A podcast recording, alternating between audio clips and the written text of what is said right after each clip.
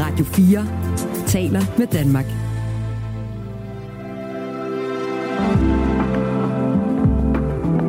Velkommen til Krimiland.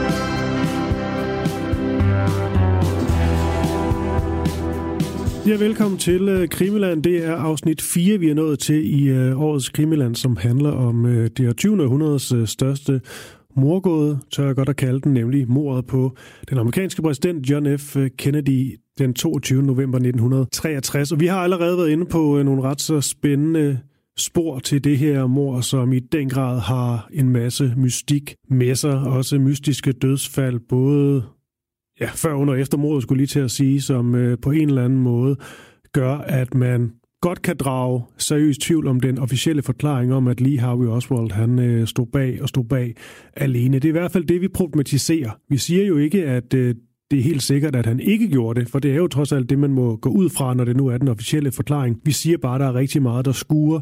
Der er rigtig meget, der kan pilles ved ved denne her officielle forklaring, og det er også det, vi har sat os for at gøre. Og i øh, næste afsnit, der begynder det altså at tage, tage fart for alvor. Der går vi ned i det spor, der hedder Mafia-sporet. Det er et af de allermest øh, belyste af dem alle sammen. Særligt en mafiamand ved navn Sam Giancana er en af de, øh, de hovedmistænkte.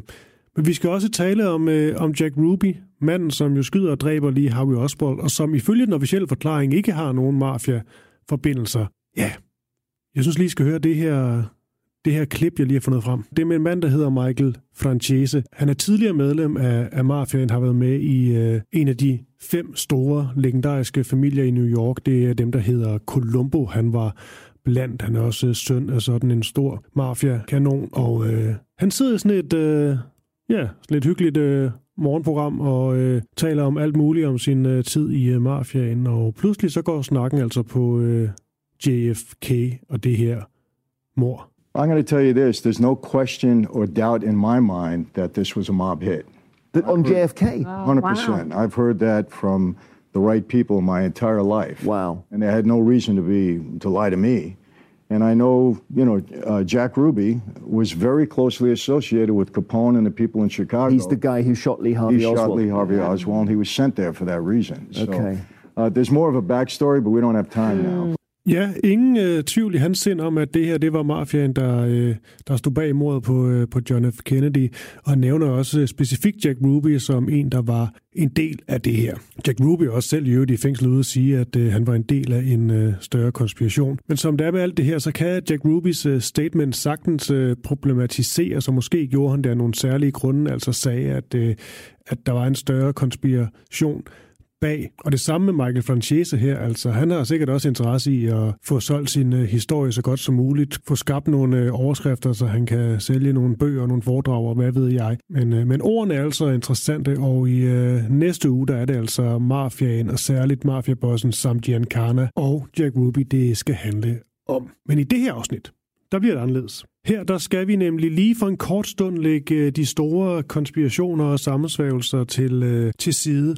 Og det skal vi, fordi jeg skal tale med, med Anders Agner. Han er chefredaktør på kongressen, og øh, i den grad Kennedy kender. Og jeg føler simpelthen, når man laver en øh, serie om en så stor figur, en mytisk skikkelse som øh, Kennedy, så bliver vi også nødt til lige at lære ham sådan lidt bedre at kende. Både hvad angik hans øh, privatliv, men også hans politik, særligt i, øh, i årene op til, øh, til mordet, altså da han er kommet til øh, magten som øh, præsident. Og den snak, den tager vi i det her afsnit, hvor det også skal handle rigtig meget om øh, vicepræsidenten Lyndon B. Johnson og det mildest talt anstrengte forhold, ham og Kennedy, de havde til hinanden. Der er simpelthen et begreb, den dag i dag øh, er det kendt, det, man kalder det for The Johnson Treatment.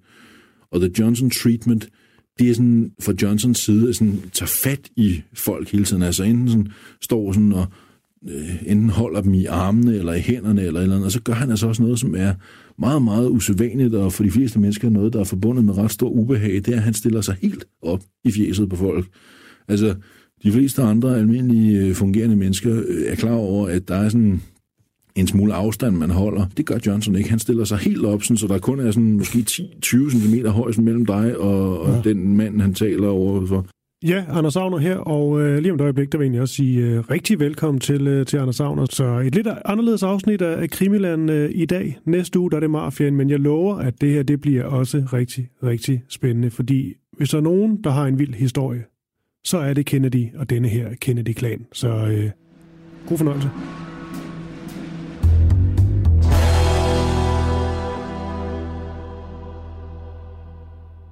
Det er jo ikke fordi, uh, Anders Agner, vi to skal tage sådan den... Altså, man kan også læse din bog, hvis man... Uh, det, det vil være dejligt. Vi, vi læser om hele, hele dynastiet, og der er også lavet masser af dokumentarfilm, fordi at det, der er med Kennedy'erne, de er for det første mange. De har jo også nærmest hver eneste af dem en eller anden helt vild historie forbundet til sig. Altså, det er et øh, absurd, øh, absurd familie at forholde sig til på, øh, på, på den måde, fordi at der er så mange historier og sidehistorier til sidehistorierne. Men når man ligesom tager JFK, noget af det, jeg hæftede mig ved, ved ham, det er, at han jo ikke var, så vidt jeg har forstået, farens sådan foretrukne. Jeg vil ikke sige, at det ikke var hans foretrukne søn. Mm, øhm, det, det er tæt på, ja, det faktisk. Ja, ja. Men, øh, men det er jo ikke ham, der ligesom skulle på en eller anden måde få realiseret farens øh, store drømme, sådan rent, øh, rent politisk. Det var, øh, det var en af de andre brødre. Ja, jamen, det er rigtigt. Altså, i første omgang er det faren selv. Altså, ja. Hvis vi sådan tager den helt korte version, så er øh, udgangspunktet, at Joe Kennedy senior er, er irsk øh, immigrant baggrund. Han øh, har store planer om at øh, bringe sin families navn hele vejen til toppen af det amerikanske samfund, fordi han er træt af, at der bliver set skævt til, øh, til folk med, med irsk baggrund øh, i USA på det her tidspunkt. Han avancerer i graderne, han får skabt sig en formue, han øh, gifter sig med, med Rose øh, Kennedy, og de får sammen ni børn. Øh, og den ældste af de ni, det er en søn, som hedder Joe Jr., og øh, dernæst så får de så øh, John, øh, altså JFK, og så kommer der så øh, yderligere øh, to sønner og fem døtre, så de er mm. alt er ni søskende. Men, men Joe Senior er, øh, er en ambitiøs herre, som også begynder at blande sig i politik. Han støtter Franklin Roosevelts øh, præsidentkandidatur i 32, bliver belønnet øh, for sin øh, generositet, og øh, efter nogle forskellige poster ender det med, at Roosevelt har gjort ham til til ambassadør, altså USA's ambassadør i England. Øh, og det er altså i årene lige op til, at 2. verdenskrig begynder. Det er en hammerne vigtig og meget, meget stor post, som Joe Kennedy Senior han får her. Det, der så sker, det er, at, øh, at Joe Senior, han øh, fuldstændig fejllæser, hvad det er, der foregår i Europa på det tidspunkt omkring Hitler og Tyskland. Fordi nøjagtigt som den britiske premierminister på det tidspunkt, øh, Neville Chamberlain, så tror Joe Kennedy, at man ved at gå ind for det, der på engelsk hedder appeasement, altså en eller anden form for eftergivenhed over for Hitler, så får han lidt land i hist og pist, og så, øh, så opfører han sig sikkert ordentligt. Det viser sig jo øh, at være fuldstændig fundamentalt forkert, og hvad vigtigere er også, det er stik imod den linje, som Franklin Roosevelt står for. Men Joe Kennedy, han er ligeglad. Øh, han, han synes godt, han, øh, han kan gå selv og så videre, hvilket betyder, at øh, Roosevelt bliver så rasende, så han simpelthen fyrer ham på godt papir. Han flår ham hjem fra, øh, fra London, og øh, det er altså ikke hverdagskost. Så udvikler krigen sig jo så på den façon, at, øh, at selv Joe Kennedy også sige, den her, den kan han altså ikke spænde sig ud af. Han har, sat, han har simpelthen holdt med den forkerte. Øh, ja. Chamberlain øh, må også øh, sande, at øh, ja, det var ikke så godt. Øh, Winston Churchill, øh, hans afløser, har fat i den lange ende, og er jo sammen med Roosevelt instrumental for, at øh, krigen til alt øh, ender med, at det er de allierede, der vinder, og man får besejret Hitler. Ja. Så far Kennedy må simpelthen uh, give op på han må, han må simpelthen give op ja. det her, det, det, det bliver ikke mig, der skal være øh, præsident Kennedy en dag. Mm. Det er ikke det samme som, at man ikke godt kunne få en præsident, der hedder Joe Kennedy i USA. Mm. Han skal jo så bare hedde junior i stedet for senior, vurderer senior. Så han prikker sin ældste søn på skulderen og siger, nu skal du høre min dreng. Farmands navn, det er godt nok lidt ødelagt efter det her. Så hvad siger du til, at vi kører dig i stilling? Og så får du den hele vejen op til toppen med, at du sådan en dag skal ind som amerikansk præsident. Mm. Jeg skal nok øh, være din, øh, din sådan store øh, kuglestøber bag det hele. Øh, min formue er stor, og min generøsitet nærmest øh, ingen grænser kender. Så how about it? Og den er øh, Sønneke med på. Så de går i gang, de to her, altså øh, patriarken Joe Senior, og så hans ældste søn Joe Junior med at køre Junior i stilling. Men netop på grund af 2. verdenskrig, så, øh, så er det jo også, at øh, de begge to godt kan se, at øh, vigtigheden af at være på den rigtige side nu, inklusive at have gjort tjeneste, er noget af det, som også øh, er, øh, er vigtigt. Så Joe Jr., han, øh, han tager afsted øh, som, øh, som bombepilot, og øh, det ender med, at øh, han omkommer øh, under en verdenskrig, under et af de her bombetogter, eksploderer hans, øh, hans flyver, og han omkommer. Og udover at det jo selvfølgelig er en tragedie øh, for, for Joe og Rose, at, at miste deres ældste søn, så betyder det altså også, at, øh, at Joe Senior, han lige pludselig står med den store masterplan, hele. Mm. Altså, Egon Olsen vil sige, alt var timet og tilrettelagt, og så sker det her, ikke? Fordi det er jo pludselig sådan det der, hov, vi står med det hele klar, der mangler ligesom bare hovedrolleindehaveren. Det er så der, han sidder fuldstændig som en eller anden royal affølge. Ja, ja. Kigger ned i gildet og siger, hvem er så den næste? Det er så JFK. Ja. Du lytter til Krimiland på Radio 4. Farman her. Er det rigtigt, det jeg har øh, øh, øh, læst mig frem til, at han jo ja, også ønsker at se sin øh, søn i krigen, og måske heller ikke har været bange for, at han skulle ud og kæmpe et... Øh, øh, altså på nogle farlige missioner, farlige sted. Jeg har bare læst nogle steder, at de sådan nærmest giver ham skylden for, at, øh, at det går så galt, fordi at han måske har set, at, at hvis han også skal få en masse goodwill, når han engang imellem skal i gang med sin politiske karriere for mm. alvor, så er det ret godt at have på CV'et, at han virkelig har været ude at kæmpe. Jeg ved ikke, om det er en overdrivelse. Det, det er i hvert fald, øh, altså der er jo mange forskellige udlægninger af, hvad, hvad der drev Joe Jr. til ja. at uh, deltage i så farlige missioner, som så også endte med at koste ham livet. En anden af de uh, teorier, der har været, er, at netop fordi der, der var kun to års aldersforskel mellem Joe Jr. og JFK, og de er vokset op, øh, de er meget tætte, men de er også vokset op som, som brødre, er øh, ikke mindst også i de unge år sådan meget competitive. Altså det er sådan hele tiden, hvem kommer først, og hvem er stærkest, og hvem er mm. bedst, og så videre. Ikke? Og, øh, og JFK vil også gerne gøre tjeneste øh, i løbet af, af 2. verdenskrig, og øh, det er farmanden ikke sådan nødvendigvis meget begejstret for, men til sidst ender det med, at, øh, at øh, han giver, giver lov, så at sige, og, øh, og JFK bliver så sendt afsted som, øh, som kaptajn på, øh, på sådan en torpedobåd, som hedder en PT-båd. Og det er ude i, i Stillehavet, han så skal uh, gøre tjeneste. Og der sker så det, mens JFK han gør tjeneste, at uh, den her PT-båd, han er kaptajn for, den bliver vædret af en uh, japansk destroyer, mm. og flere af besætningsmedlemmerne omkommer, JFK og nogle af de andre redder sig i land. Og uh, det er meget... Uh, det er meget sådan dramatisk, det der foregår, men det lykkedes øh, John F. Kennedy at være med til at redde nogle af besætningsmedlemmernes liv. Og det gør, at han bliver en krigshelt, øh, og en meget øh, tiljubet og højt dekoreret, dekoreret krigshelt, fordi man ved også godt, altså, hvem hans far er, så det, det er noget, mm. der får mediernes interesse, da det pludselig er, når den her unge øh, John F. Kennedy, han har altså virkelig optrådt heldemodigt i, øh, i den her øh, men, men, er det, men er det rigtigt forstået, at han... Øh, jo, det er ikke for at tage noget fra ham. Det er jo nemt at sidde og sige, når man ikke selv har været i krig. Han har jo været i krig, så mm. øh, øh, det er i sig selv en heldedød. Men er det rigtigt forstået, at der måske også blev skruet lidt på knapperne i forhold til at gøre den her til en, altså til en stor øh, helte, heldedød? Eller var, var det egentlig bare mest, han overlevede? Nej, jeg vil sige, det er nok mere i hvert fald, at Joe Kennedy, han godt vidste, at her er en god historie, så får den alt, hvad den kan trække. Ja. Øh, jeg tror ikke, jeg tror ikke i hvert fald, man skal gøre sådan nogle øh, illusioner om, at Joe Kennedy han ikke godt har spottet, at det her det er noget, der kan, øh, der mm. kan få øh, det hele til at se endnu bedre ud. Men i forhold til, øh, til dysten mellem Joe Jr. og, øh, og JFK, så kigger du også ind i, at da det her sker, så er der i hvert fald nogle af de sådan, teorier, der har været fremlagt sidenhen, har været det her med, at at lysten og, og viljen og ønsket om at, at overgå sin lillebror mm. i helte øh, mod, mm. skulle være noget af det, som så også skulle have ansporet Joe Jr. til, øh, til yderligere øh, vågemod på en måde, som, øh, som så endte med at, øh, at koste ham livet. Det er der bare ikke rigtigt, altså der er mange gissninger om det, og mange, der sådan kendte både Joe Jr. og kendte familien og kendte relationen mellem ham og hans, hans bror, altså JFK, jamen har været ude og snakke om, hvordan der var ledes. Men i og med, at manden aldrig selv har sagt det, så er det ikke noget, vi ved med sikkerhed.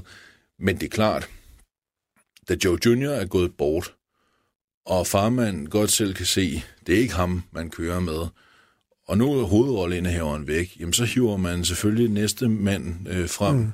og det er så JFK. Han havde ingen planer om at skulle ind i politik på det tidspunkt. Altså, John F. Kennedy lever på det tidspunkt, da hans bror dør. Øh, indtil da han, før han så startede som, øh, som kaptajn i, øh, i flåden, jamen, der har han, øh, der har han levet et rimelig sovløst øh, liv i, øh, i eliten øh, mm. i, i Massachusetts. Altså, han har øh, rendt rundt, og han har læst på Harvard, og han drømmer om en karriere, hvor han måske sådan skal skrive lidt, eller rejse, og egentlig ikke sådan noget, der sådan på den fasong øh, er forbundet med, med offentligt valgt embede. Han er heller ikke sådan specielt folkeligt anlagt. Altså, en del af det at kunne være en succesfuld politiker er for eksempel, at man godt kan lide at møde vælgere det er John F. Kennedy ikke sådan specielt øh, begejstret for. Det er ikke, fordi han ikke godt kan lide mennesker og sådan noget, men, men det falder ham ikke sådan naturligt. Ja. Altså, modsat sådan en mand som Bill Clinton, der nærmest ikke kan se folk stå bag et ræb, før han spænder hen og begynder at trykke dem i, i hænderne, ja. uanset hvad de er der for. Ikke? Sådan er John F. Kennedy ikke. Altså, han kan godt finde ud af at gå hen, og han kan godt finde ud af at sige hej og så videre, men, men han er ikke sådan meget begejstret for det. Han er heller ikke nogen særlig god taler. Ja. Altså, de første... Øh, de første kampagnemøder øh, og taler og så videre, han er ude og holde og så videre, da han så stiller op som kandidat til repræsentanternes hus i 1946, da krigen er slut. Altså folk, der var der, har, har beskrevet, at det nærmest er sådan, så at de har kigget ned i retning af deres tær og tænkt, om de nogensinde retter sig ud igen. Altså, at det virkelig ikke er specielt godt, og han er ikke komfortabel. Øh, men farmand har en plan, og farmand har en skrækkelig masse penge, han har tænkt sig at bruge for at realisere den her plan. Så det her mandat, som det ender med John F. Kennedy, han vinder i øh, et af de her valgdistrikter til repræsentanternes hus i Massachusetts, jamen det er altså et, øh, et mandat, som er ganske dyrt købt, for nu at sige det mildt. Altså, øh, farmand har skovlet bunker af dollars mm. ind i at få, få junior valgt det, det lykkedes så også, og John F. Kennedy sætter sig kursen mod Washington, hvor han så formelt set blev taget i som medlem af repræsentanternes hus i begyndelsen af 1947. Men igen, det er ikke sådan med, med jubel, han er der.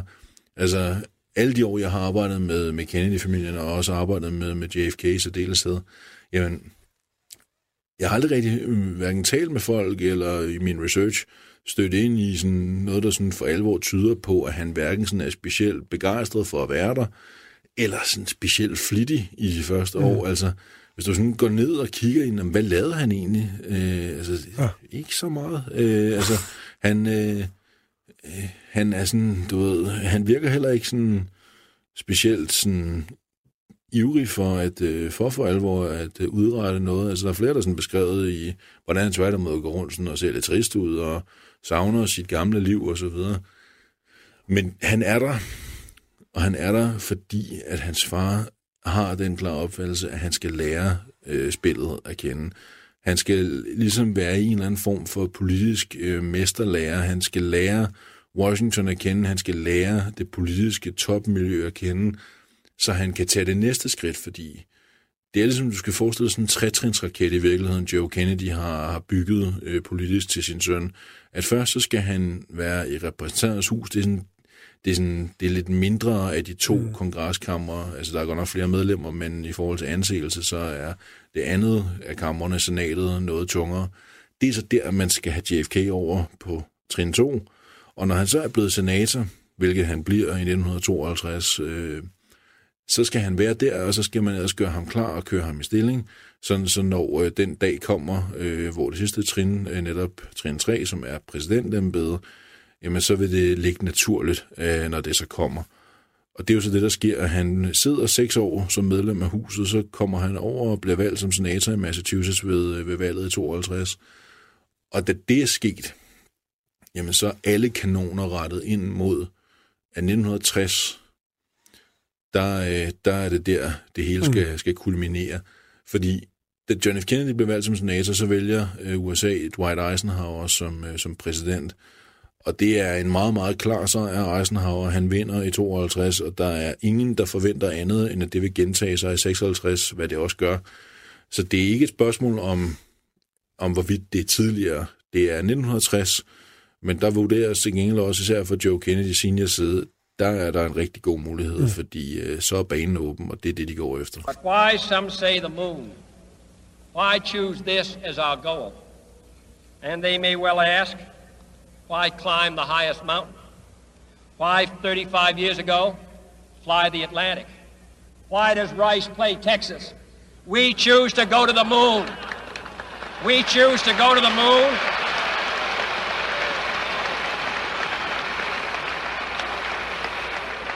We choose to go to the moon in this decade and do the other things, not because they are easy, but because they are hard. Because that goal will serve to organize and measure the best of our energies and skills.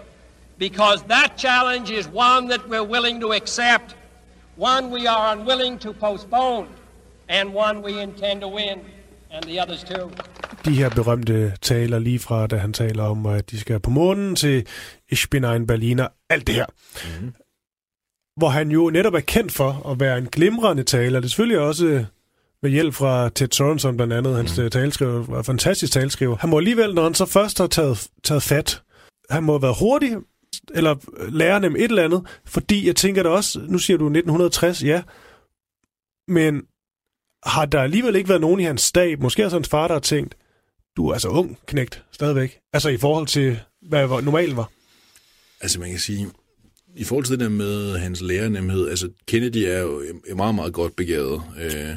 Han er uddannet fra Harvard Universitetet med topkarakter og så videre. Han er, han er en begavet mand.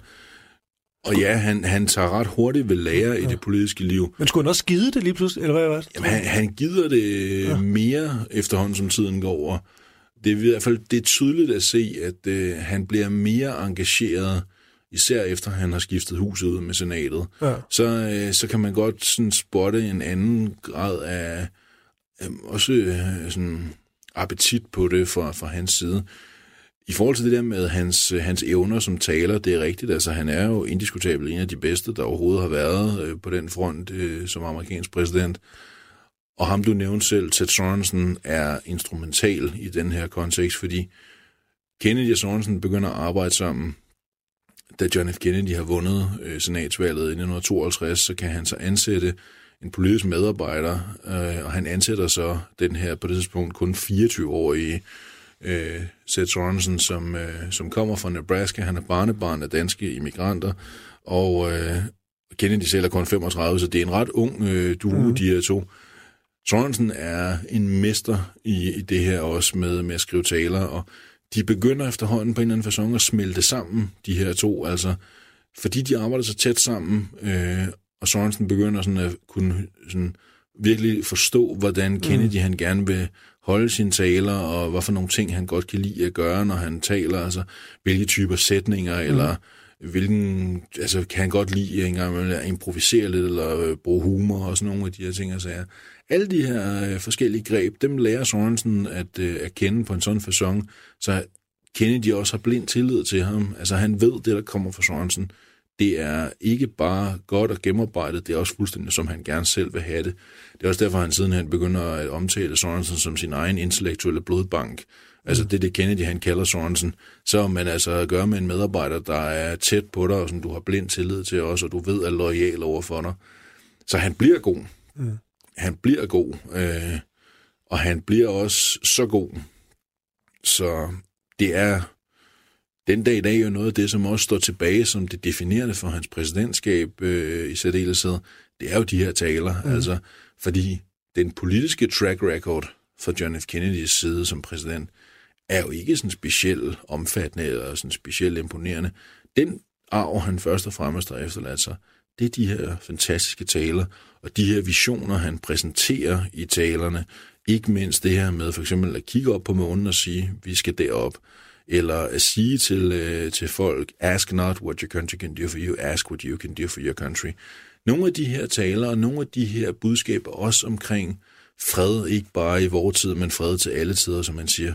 De her budskaber, det er jo nogen, som stadigvæk her, mm. næsten 60 år efter han døde, kan inspirere os, øh, og budskaber, som jo et sted har en relevans, altså relevansen omkring fred og relevansen omkring øh, deltagelse og det her med at turde sætte barn højt, som han gør med morgenetalen osv., det er jo stadigvæk noget, som inspirerer os. Men det er faktisk det, der er noget af det mest centrale i forhold til sådan, den arv, Kennedy har efterladt sig. Det er de her ting mere end reelle politiske resultater. Ja. Og så er vi 1960, øh, hvor Kennedy, han... Øh, ja, det er vel... Altså, du siger ligesom, hvor det er, du beskrev det. Øh, 56, nej, men 60, det er ligesom der, de, øh, i hvert fald farmand har, øh, på en eller anden måde har, har, tænkt, det er, det her, der skal ske. Det, det her, han skal forløses, vel? Ja, og så alligevel så faktisk er der en lille uenighed mellem far og søn omkring 56, fordi John F. Kennedy har faktisk bestemt sig for at gå efter, at han kunne blive vicepræsidentkandidat ja. i 1956. Det lykkedes ikke. Farmand synes, det er en rigtig dårlig idé, men øh, om vurderer sådan, om du kan da godt prøve. Øh, øh, det er nok ikke noget, der... Altså, Joe Kennedy havde aldrig tilladt det. Hvis han vurderede, at det var noget, der kunne få 1960-projektet til at gynge, så ville han aldrig have tilladt det. Mm. Øhm, men det lykkedes heller ikke. Det lykkedes øh, ikke for John F. Kennedy at blive vicepræsidentkandidat for Adlai Stevenson i 56. Det, der til gengæld lykkedes ham, og det er faktisk derfor, det er også vigtigt i forhold til det, der sker i 1960, mm det er, at han kan se, at han, har, han vil tabe den her afstemning, der er til en senatorkollega, der hedder Estes Kiefer. Da han kan se det, så går han øh, hurtigt til værks, og øh, blandt andet rådfører sig med Sorensen, som også er med på det her partikonvent. Og de, okay, så må vi hellere øh, sørge for at se øh, store ud i nederlaget stund. Så Kennedy han går på talerstolen, og for ikke bare tilhørende i arenaen, men også for folk rundt omkring i stuerne, for det er nemlig første gang, der er tv, der dækker et partikonvent. Siger han som prøver en gang, det vigtigste, det er, at vi i fællesskab enstemmigt sender Estes Kiefer og Adlai Stevenson herfra med et samlet fælles partimandat, som henholdsvis vicepræsident og præsidentkandidat. Det er det vigtigste. Og folk siger, nej dog, sikkert dog, dygtig, veltalende ung mand, og hvor er det dog en, en ordentlig måde, at øh, i det her øh, race, han så på den fasong siger, jamen det handler ikke om mig, det handler om partiets bedste mm. osv det bliver øh, grundlaget for, at en masse får øjnene op for ham, og han begynder at kunne bygge sin, sin græsrodskampagne på den måde, han så også gjorde det øh, frem mod 1960, fordi sandheden er også, altså, John F. Kennedy er ikke den eneste, der har kigget på 1960. Det har ham, som han så siden han vælger som vicepræsident, Lyndon Johnson også. Mm. Uh, han er flertalsleder i senatet på det her tidspunkt, en meget, meget, meget, meget magtfuld mand, som tænker, okay, sådan, så er det... Uh, så er det mig, der skal være præsident efter Eisenhower. Johnson har partiapparatet bag sig, men Kennedy, han har græsrødderne, og det er jo så det, som, øh, som faktisk bliver, bliver udslagsgivende. Og det er, øh, det er der, det lykkedes om, øh, at, øh, at første omgang at besejre Johnson øh, ved, ved partikonventet 1960, fordi, som Ted Sorensen fortalte mig i sin tid, da jeg interviewede ham kort før han døde, at øh, nogle af de der gange, når de hørte Lyndon Johnson mm. og sige, ja, ja, prøv en gang, jeg har X-stat i min hulehånd, fordi han kendte øh, statens partileder, altså den demokratiske leder af, i den pågældende stat. Så kunne det godt være, at han måske øh, kendte Johnson og støttede Johnson, men som Sorensen han sagde, ham og Kennedy, de vidste altså, at alle øh, de lokale øh, formænd i den øh, pågældende stat, de støttede Kennedy, fordi dem havde, øh, der havde de været ude at mødes de havde drukket de der hektoliter af kaffe, som der skulle til for at bygge de her relationer osv. Så, videre. så det kunne godt være, at Johnson sagde, at han havde staten, fordi han havde spidsen, men Kennedy, han havde hele fundamentet mm. i den samme stat. Og det var det, der endte med at blive udslagsgivende i forhold til, hvordan at John F. Kennedy, som på ingen måde havde den samme magtposition i det demokratiske parti, som Johnson havde der i 1960, hvordan det alligevel ender med, at han kan, øh, kan besejre ham og, øh, og blive demokraternes kandidat. At han så vælger Lyndon Johnson som sin vicepræsidentkandidat, øh, det er jo så også noget af det, der har været rimelig omdiskuteret, øh, fordi de brød sig ikke om hinanden, og øh, Robert Kennedy og Lyndon Johnson brød sig om muligt endnu mindre om hinanden.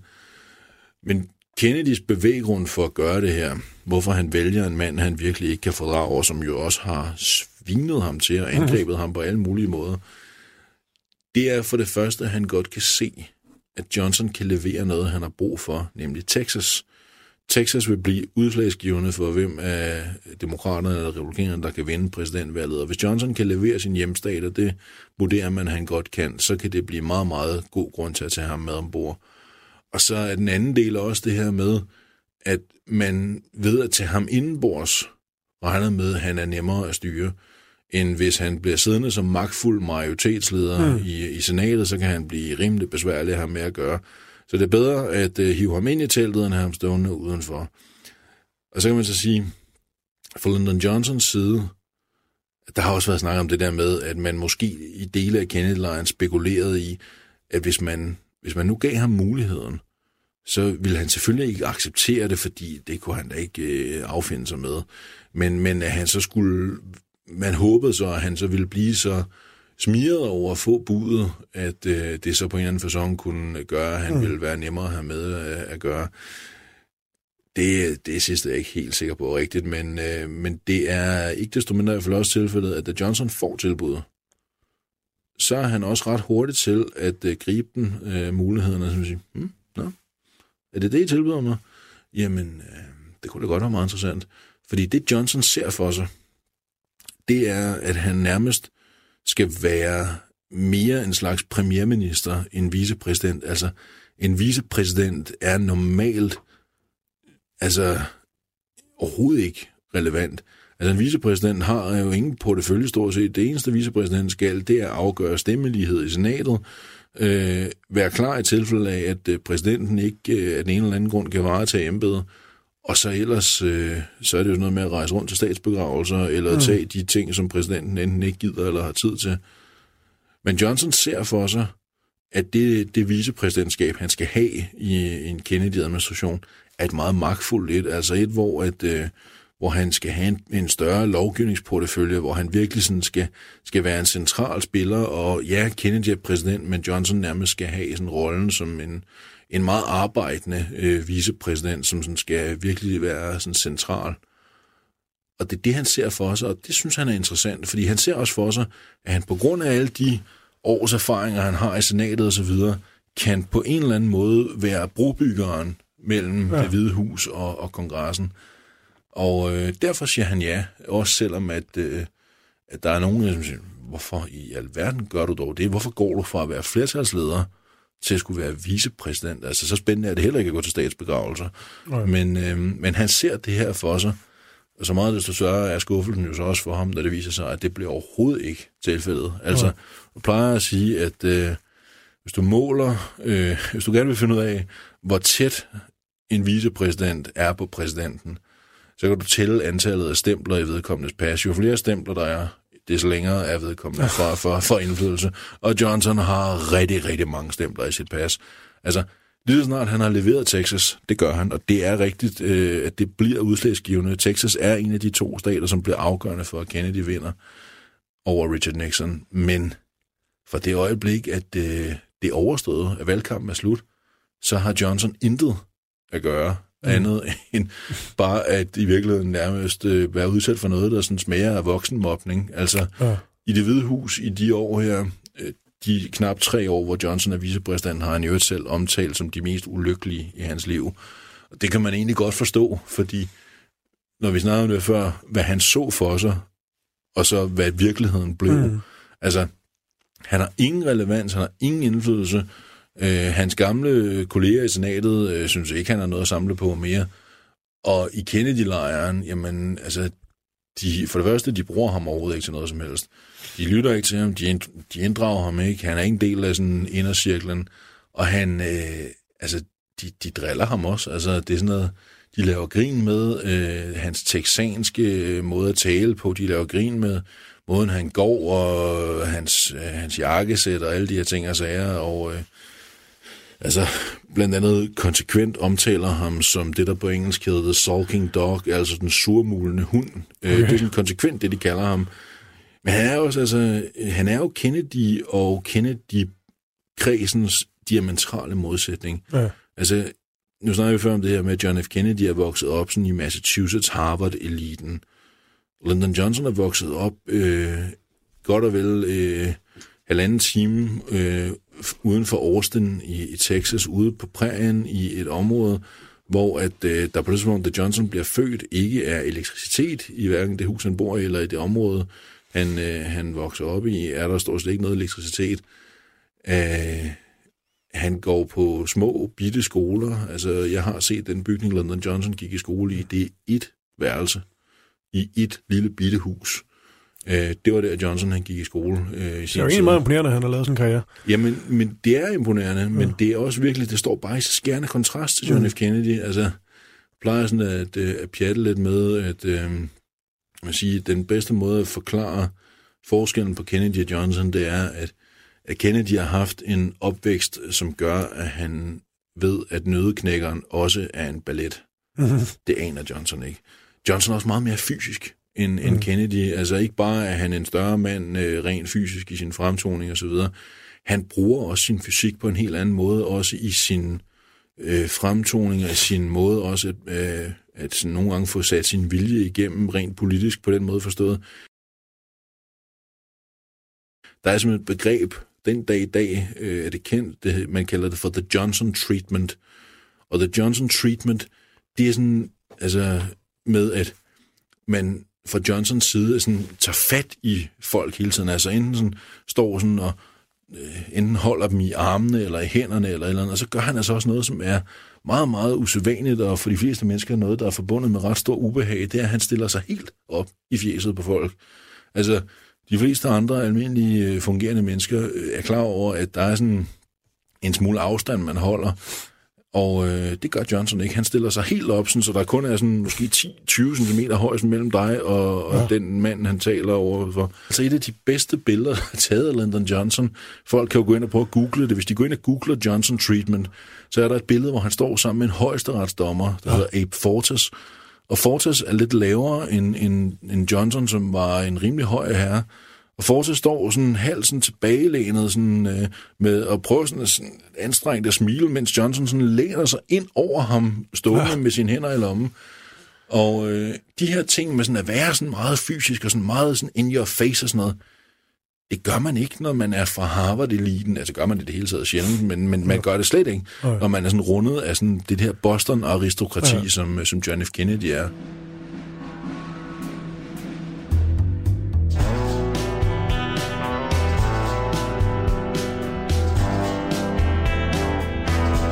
Han slår Nixon, og det er, det, er- det er tæt.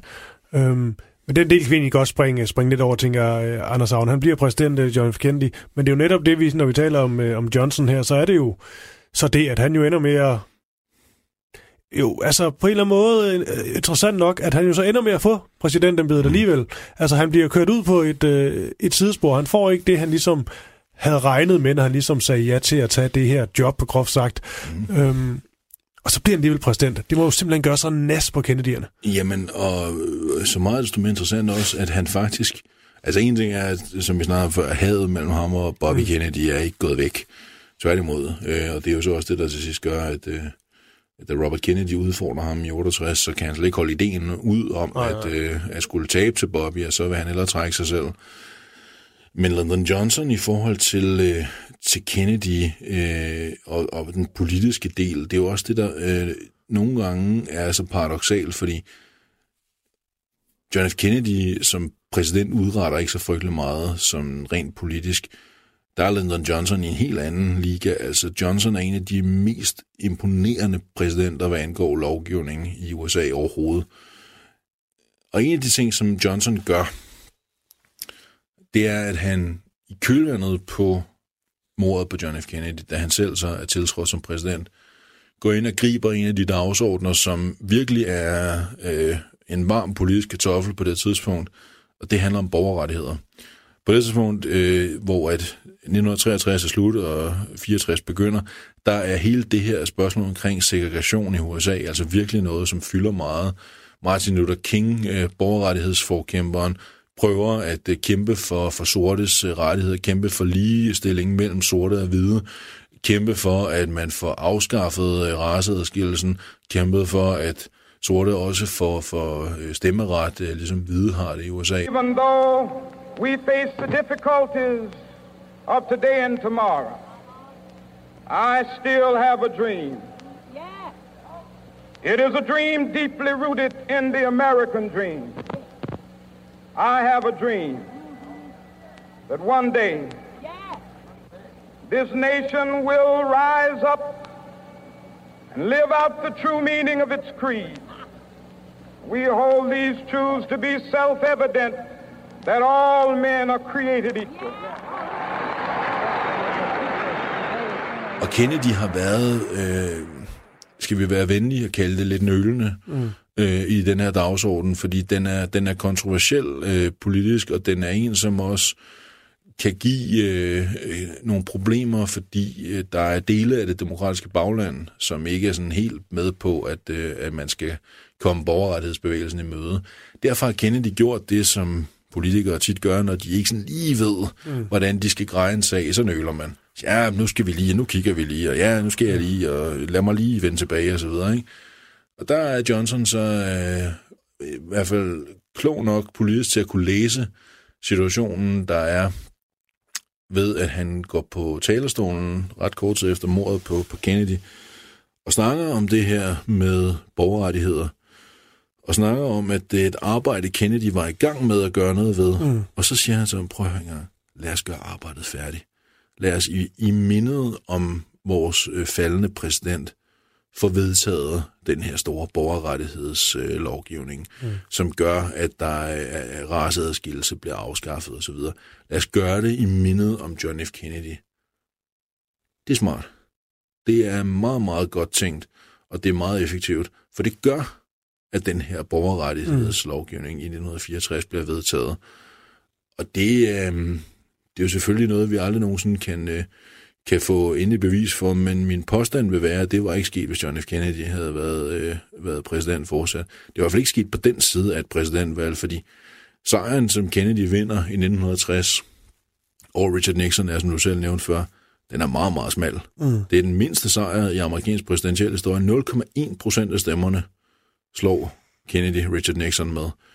Og det er altså også, øh, igen, apropos det vi snakker med Lyndon Johnson, det er Texas, og så er det Illinois, hvor Chicago ligger. Det er de to stater, der lige akkurat tipper valgmandskollegiet i Kennedys retning. Det vil sige, at han har intet at give af. Okay. Han har ikke råd til, at der er nogen, der pludselig bliver vrede på ham, hvis han gør et eller andet så omfattende, som det er at lave borgerrettighedslovgivningen. Så på den side af et 1964-valg var det i hvert fald ikke kommet. Om han så havde gjort noget sidenhen, ja, måske, hvis han var blevet genvalgt, det tror jeg, han var, men så kan det da godt tænkes, at der var sket et eller andet. Men, men Johnson er en langt dygtigere indrigspolitisk lovgiver, mm. end Kennedy nogensinde var. Og igen, sandheden er altså, Kennedys øh, politiske øh, scoreboard, øh, da han afgik ved døden i november 63, efter knap tre år som præsident, det er ikke specielt omfattende, det er ikke særlig imponerende. Mm. Det er en masse rigtig, rigtig gode taler, det er en masse store visioner og en masse gode intentioner, men resultatlisten er til at overse, øh, for nu at sige det mildt.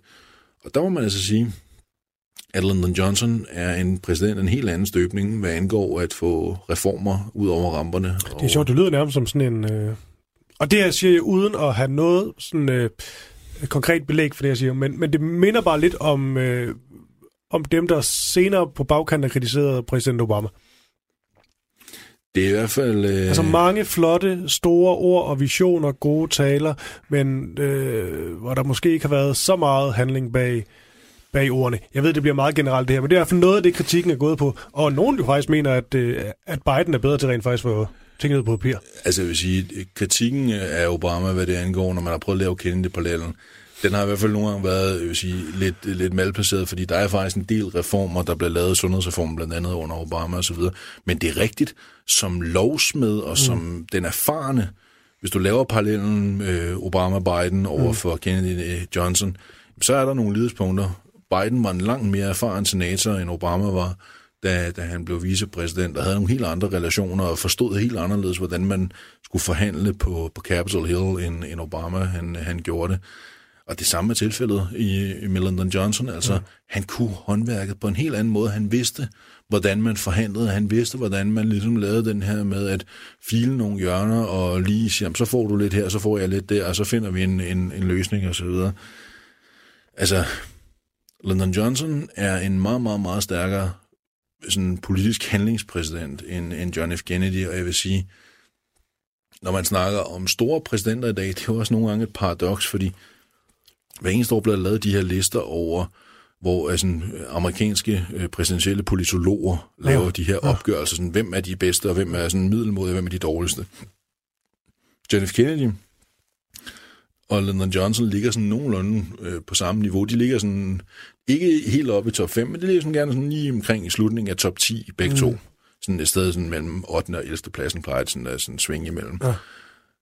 Hvis du kigger på Kennedy, så er, det jo, så er det jo visionerne, så er det mm. alle de ting, han efterlod os med de ting, han sagde.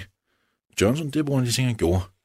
Og jeg vil også våge påstanden, hvis ikke det var fordi, han havde kvaret sig noget så eftertrykkeligt omkring Vietnam-håndtering, ja. så vil Johnson være i top 5.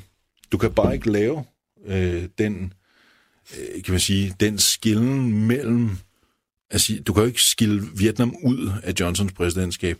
Til sidst her, Anders Agner, Kennedy, han... Øhm, I hvert fald herhjemme, der tror jeg bare, man har et...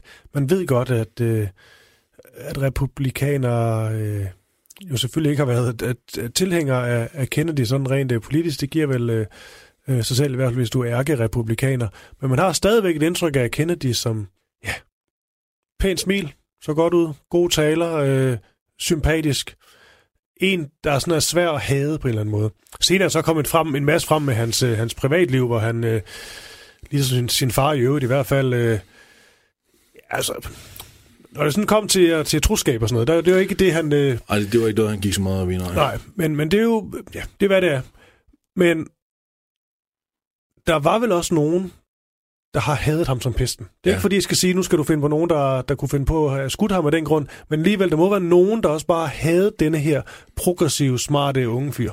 Det er der stadigvæk også, ja. den dag i dag. Altså, jeg vil sige, jeg vil udfordre din, øh, din præmis en lille smule, for jeg Må tror, at øh, altså, både dengang, men også den dag i dag, der er rigtig mange republikanere, der virkelig synes, at Kennedy-familien, deriblandt John F. Kennedy, er noget af det værste, de ved. Ja. Fordi hele den måde, altså at være sådan den der elitære mm. øh, kystelite øh, rimands øh, søn, som han jo var, og hele den her sådan magtens arrogance og dekadence og alle de her forskellige ting og sager, som siden han er blevet hæftet på, på Kennedy'erne fra, øh, fra republikanernes side.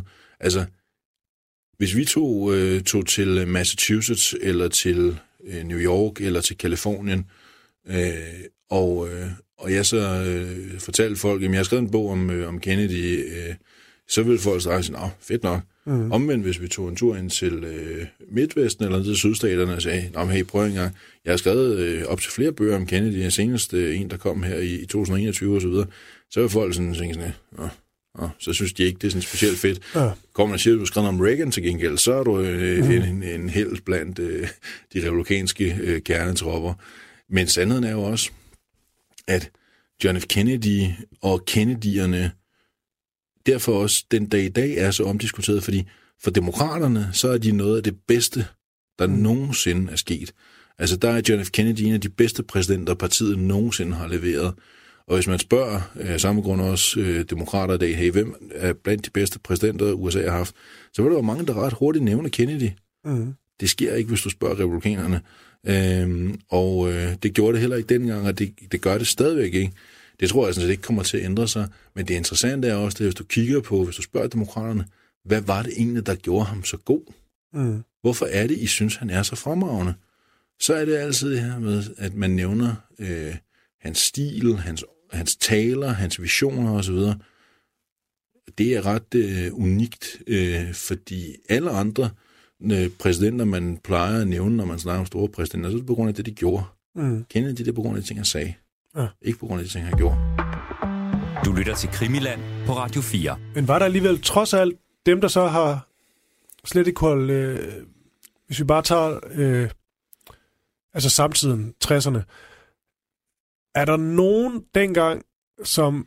Det er der jo, men, men hvad er det ligesom dem, der ikke har kunne lide ham, har hadet allermest? Hvis det ikke kun er den her overklasse ting og fasong og så videre, er der så lige nogle politiske ting, hvor han... Øh, hvor han øh, gør noget, eller tror med at gøre noget, som, øh, som eksempelvis nogle ærke-republikanere fandt rigtig skidt. Men altså, det er jo klart, altså, hvis vi nu tager udgangspunkt i ham, som skød ham, øh, lige Harvey Oswald, mm. hans håndtering af Cuba er en, som har gjort øh, mange øh, ganske, ganske vrede, fordi du har en, øh, en håndtering af Cuba fra Kennedy-administrationens side, som øh, i hvert fald del af den er, er kritisabel. Øh, John F. Kennedy overtager præsidentskabet for Dwight Eisenhower mm. i januar 1961, og på det tidspunkt, der har Fidel Castro været ved magten øh, på Cuba i, i et par år, øh, kommet til i 1959, og, øh, og har gennemført en socialistisk revolution, som amerikanerne er meget trætte af, for at sige det mildt. Og øh, derfor har man fra Eisenhower-administrationens side, sammen med efterretningsvæsenet i USA, i CIA så del begyndt at kigge på, hvordan kunne man få fjernet ham igen. Og øh, det, man havde tænkt sig, det var at lave en... Øh, man vil træne en række eksilkubanere, altså mm. kubanere, som er levet i eksil nu i USA, træne dem og hjælpe dem med at forberede en invasion af Cuba, som skal være med til at vælte Castro, men på en façon, som gør, at det ikke direkte er en amerikansk øh, mm. invasion, men at det er eksilkubanere, der står bag det her. Ja, det går ikke godt. Det var ikke så smart. Den plan var ikke færdig, Nej. og ikke udført, da Kennedy overtager ledelsen af USA. Og øh, Kennedy er altså ikke helt stærk nok, synes han, som, til at han vil have slåskampen med efterretningstjenesten på det tidspunkt. Så han lader det gennemføre. Så i april 1961, der bliver den her øh, invasion, som så finder sted nede i noget, der hedder Svinebugten på Cuba, mm. gennemført, og det er en dundrende fiasko. Det er jo der, hvor Kennedy efterfølgende, altså de her, Castro har for længst fået nys om det her, og det går af pommeren til. Og USA bliver til grin, og Kennedy bliver til grin, og må gå på talerstolen, og så simpelthen bare tage ansvar for det og undskylde. Det er så der, hvor han ved samme lejlighed siger, at uh, sejren har 100 fædre, mens nederlaget er forældreløst. Men det er ikke fordi, man holder op med at ønske i Kennedy-lejren, at, at Castro han, uh, han en dag bliver, bliver væltet. De har forskellige planer om at prøve at uh, komme af med ham på den ene eller på den anden façon det sender så Castro tættere og tættere i, i, i samarbejde og i armene på, øh, på Sovjetunionen og på øh, Nikita Khrushchev i, i Kreml. Mm. Det der, hvor Khrushchev siger, prøv, jeg kan godt beskytte dig. Castro er ikke kommunist på det tidspunkt, men kommer mere med i retning af kommunisterne, fordi han kan se, at jeg er truet af USA. Mm. Kennedy vil, vil tydeligvis af med mig, og Castro siger så til Khrushchev, okay, men hvordan vil du hjælpe mig? Og Khrushchev han tænker sådan, altid også.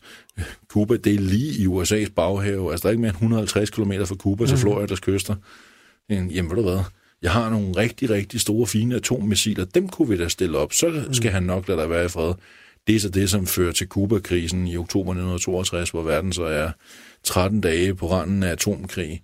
Men hele Kennedys håndtering af Kuba, der er jo mange, der snakker om i dag, at måden han løser Kuba-krisen, er hans store svendestykker. Ja. Det er også virkelig stærkt arbejde. Det er flot øh, håndteret fra hans side.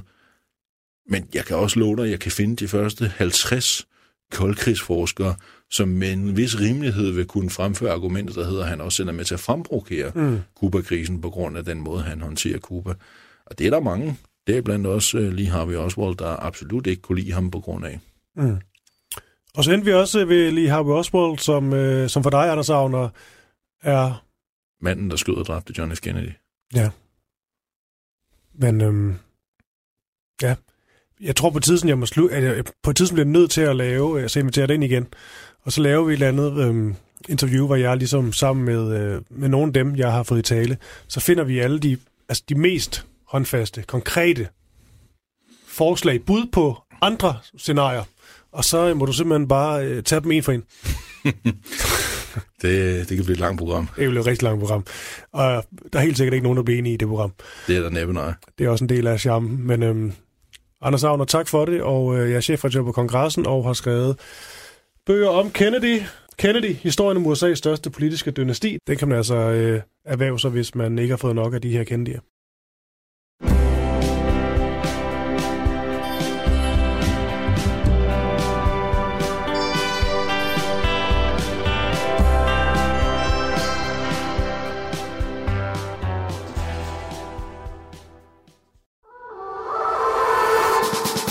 John Paul George Ringo. Det er nærmest et børnerim. I årvis har man diskuteret, hvem der egentlig var den femte Beatle. Jeg synes ikke, det er helt forkert at sige, at The Beatles er en af de 20. århundredes største myter. Over sommeren sætter Beatles-nørderne Christoffer Lind og Niels Jakob Myge jagten ind på at finde den, som har gjort sig fortjent til titlen. Nu skal vi have det etableret en gang for alle. Hvem var den femte Beatle? Fra store personligheder til anonyme vandbærere, dramatiske livshistorier og tragiske skæbner. Og selvfølgelig med massevis af god musik. Lyt til jagten på den femte Beatle i Radio 4's app, eller der, hvor du lytter til podcast.